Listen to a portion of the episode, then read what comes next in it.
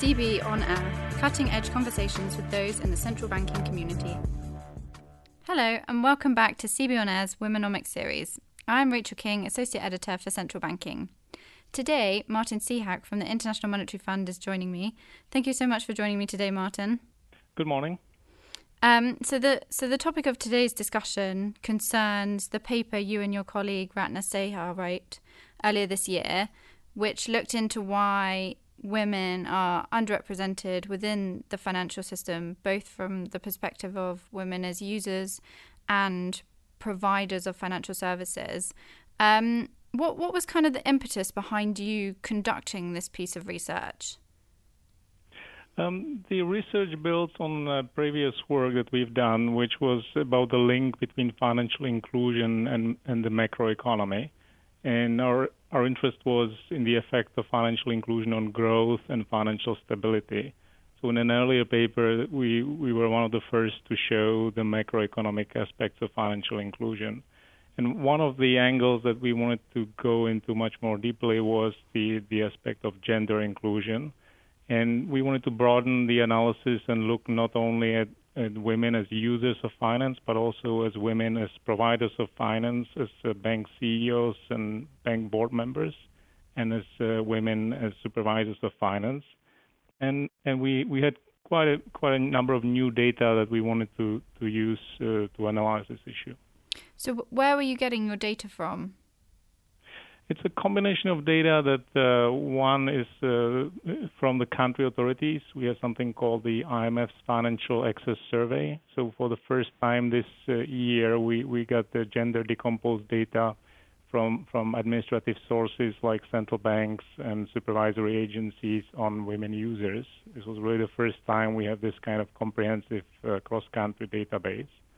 And two, we, we went into individual central bank websites and other uh, information sources on, on women leaders. So we had uh, sort of hand compiled data on CEOs and uh, heads of supervision agencies. Mm-hmm. Okay, and obviously there is there is this well known link that women tend to not have the same proliferation rate as men when it comes to the use of financial services. Um, but did did you also kind of find there was a an underrepresentation of women as providers of financial services as well? Yeah, in fact, the the, the gaps at the top, at the level of uh, providers, are are even bigger than at the level of um, of users. So so for users, the the global gap is somewhere in the range of nine percentage points, uh, and it has been uh, shrinking slowly over time. Uh, but at the level of uh, bank CEOs, we found that only two percent of our sample are women. At, at the level of board members, it's about uh, it's less than 20% of bank board members, and and the numbers are roughly similar for for the supervisory agencies as well. Um, why do you think that is? Well, I think it's uh, we we have some hypotheses why why it may be case. I mean, one is uh, there may be inherent uh, biases in the hiring practices there may be also some selection bias why why women prefer some jobs than, than others. And, and our paper digs a little bit into what, what the underlying reasons may be, but certainly the, the gaps uh, at the level of um, bank bank uh, CEOs and bank board members have been much much larger and uh, been quite persistent. Now we're we're seeing this trend as well in our in our data when we look at kind of the higher echelons of central banks. I mean, you'll know that there are very few female governors. Um, and also at board level, you're very, very rarely find a woman in a supervisory role. Um, now, there there are policies in place at the moment that have helped foster greater inclusion of women in the use of financial services, but there doesn't seem to have been this push to get get the same kind of inclusion rates in in women as supervisors. Now, where do you think that effort needs to come from? Is it the central banks that need to sit up and and do something, or is it is it you guys at the IMF putting out this research and kind of holding them to account? Yeah, I think that one important thing is first to get better data and better documentation. And uh, again, I think one one part of our effort was really to highlight the gaps in, in the available data especially once you move outside the small number of advanced economies. So then having cross-country comparable data is, a, uh, first important step.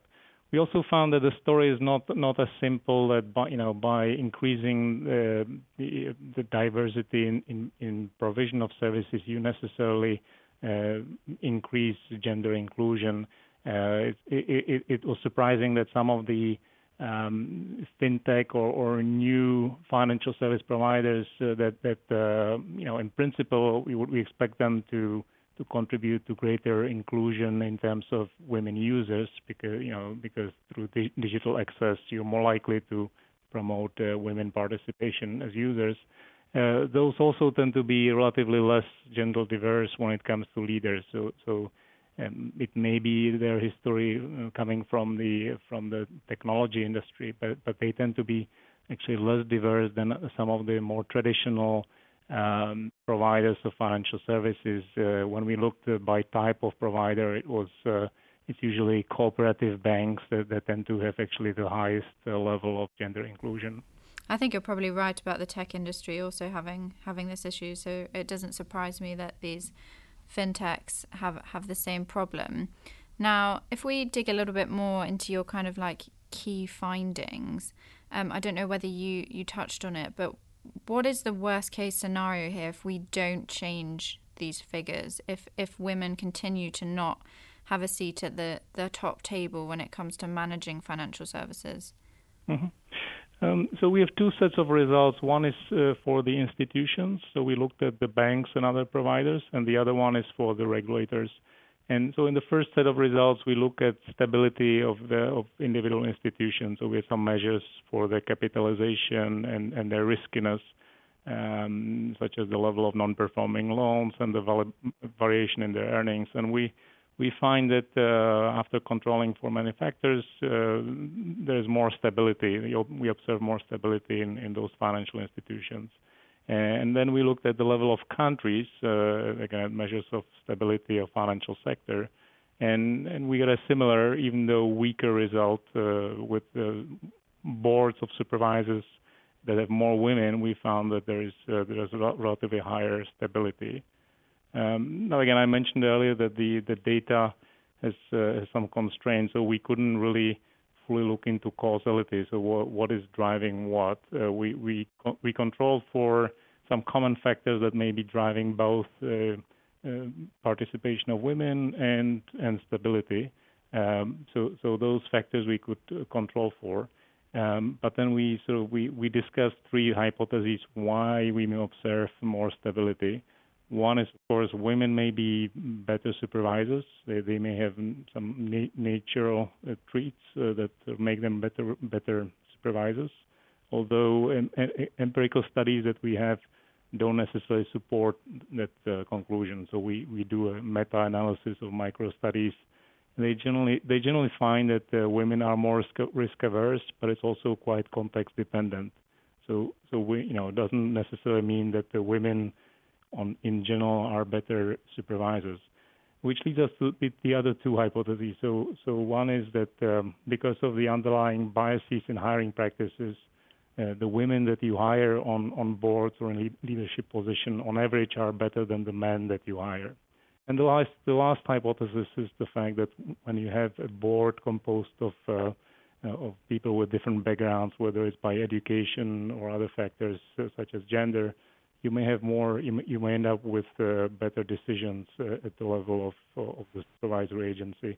And again, with our data, the honest answer, we are not able to distinguish between these two hypotheses. So it may well be a combination of both, that you have uh, some underlying hiring practice, um, biases, and at the same time, you also have this benefit that you reap from, you know, having more diverse board.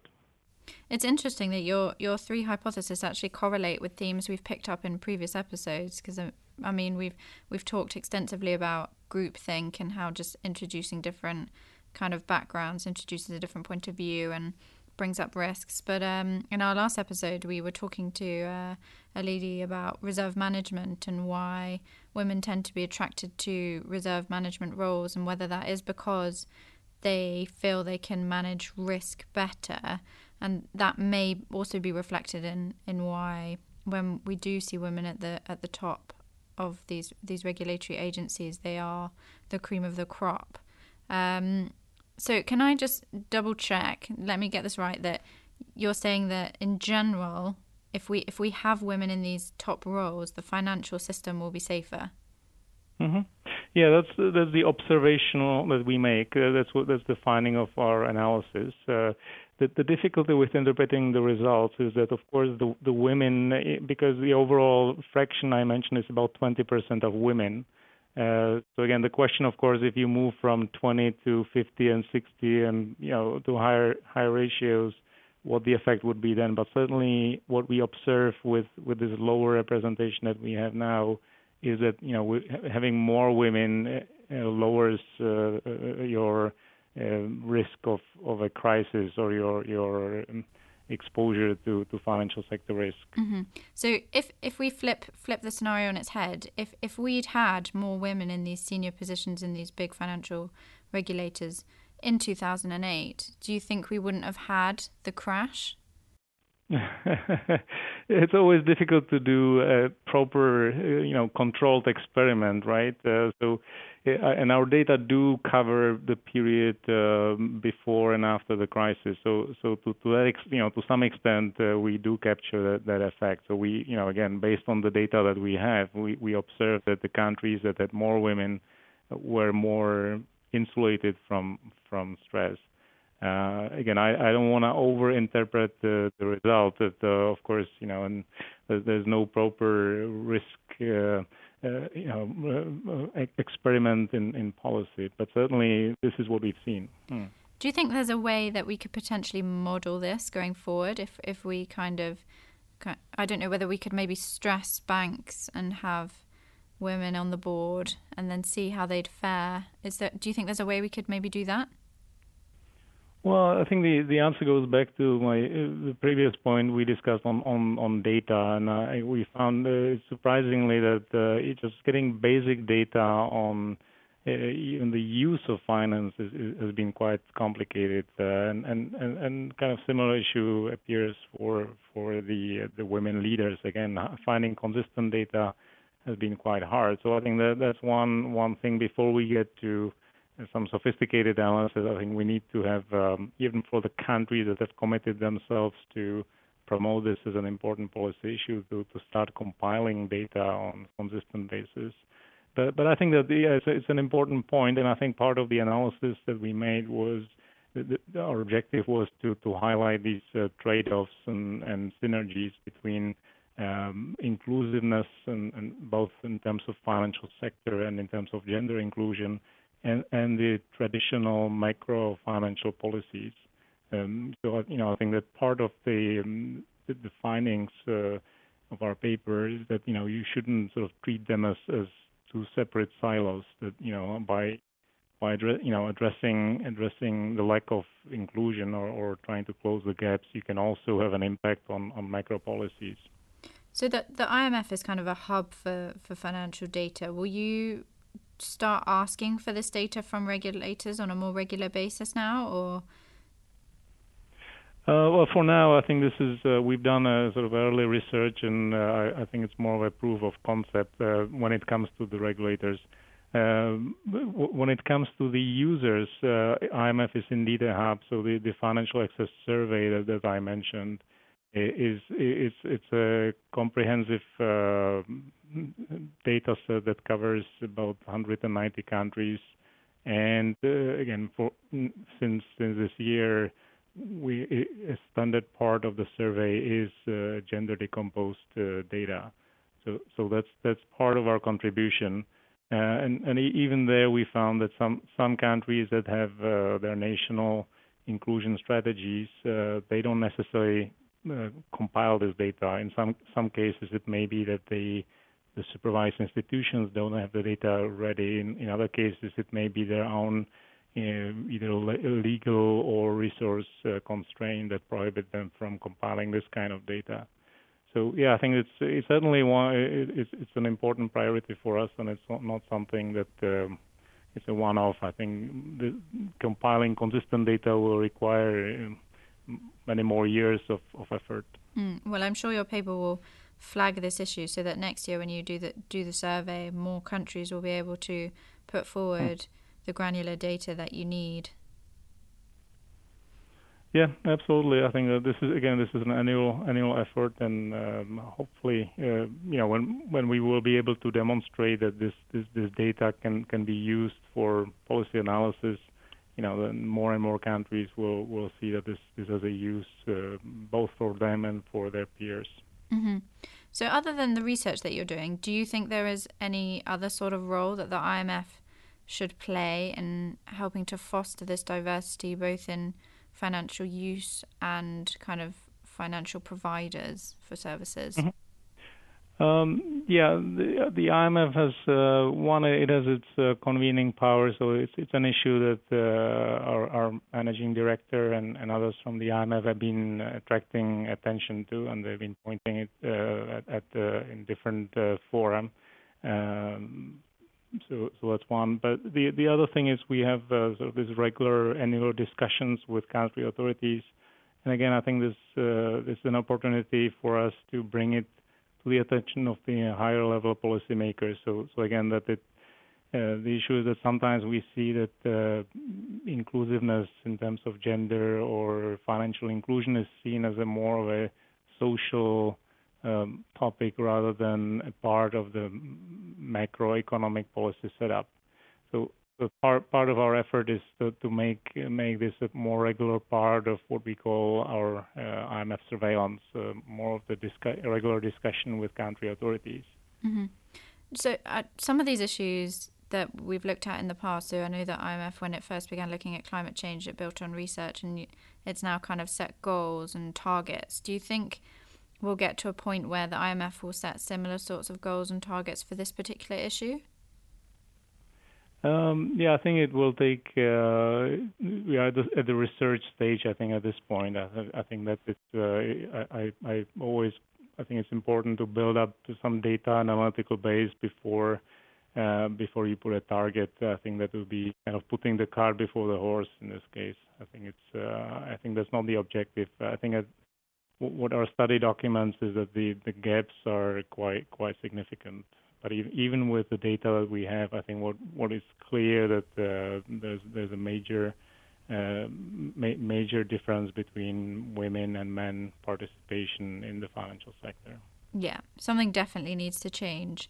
Um, so, other than gather the data that would help you guys obviously inform your research better, is is there anything that regulators should be doing? Obviously, some are implementing financial inclusion strategies. They're opening up their economy to more kind of innovation, which has has an had an impact on provision of services. Is is there anything else that you think they should be doing? Well, m- many regulators again have been very active in this area. Roughly 60 countries nowadays have uh, these national financial inclusion strategies, and many of them have explicit uh, targets for for gender inclusion. Uh, so I think that this is something worthwhile. Again, with these two caveats, I think that one is that uh, uh, targets are great, but they need to be supported with consistent data compilation. So, you know, one is of course reporting of the data to the IMF, but then the countries, for their own purposes, they should compile the data. And, and the second point is is making sure that the, these national inclusion strategies are well linked to other policies that the same countries undertake, whether it's fiscal or macroprudential or, or other um, macro policies. And again, uh, I think by and large, the, most of our um, interactions bring this out, but uh, there's certainly more scope to be done on, on the interplay between, let's say, financial inclusion and financial stability, or financial inclusion mm-hmm. and economic growth. Yes. Um, I know you mentioned earlier that you didn't think the two were intrinsically linked, but if you saw an increase in the number of women who were using financial services, do you think um, after a period of time we'd also see the number of women in regulatory roles increase because I feel that once women have integrated themselves into the economy, they ask for more, they demand for more from their their financial institutions, and they expect to see themselves represented. Yeah, Um, thanks for bringing it up. We we do mention it in our study as as one interesting observation, but I think at this stage it's not. I, I would I would really stop at saying it's an interesting observation. So we see that post-crisis, the countries that have made the most progress on uh, women's access to finance are also countries that have seen uh, relatively larger in, increases in the um, in the representation of women in provision and supervision of financial services. So that we we have seen that these two things have been moving hand to hand in hand, but it's uh, I mean one it's it's relatively short period of of time, um, and it's really based only at uh, these sort of cross country uh, comparisons. But but yeah, I think as as you mentioned, it's something that uh, may be reasonable ex- to expect uh, over a longer period of mm-hmm. time. Another piece of research then later on down the line.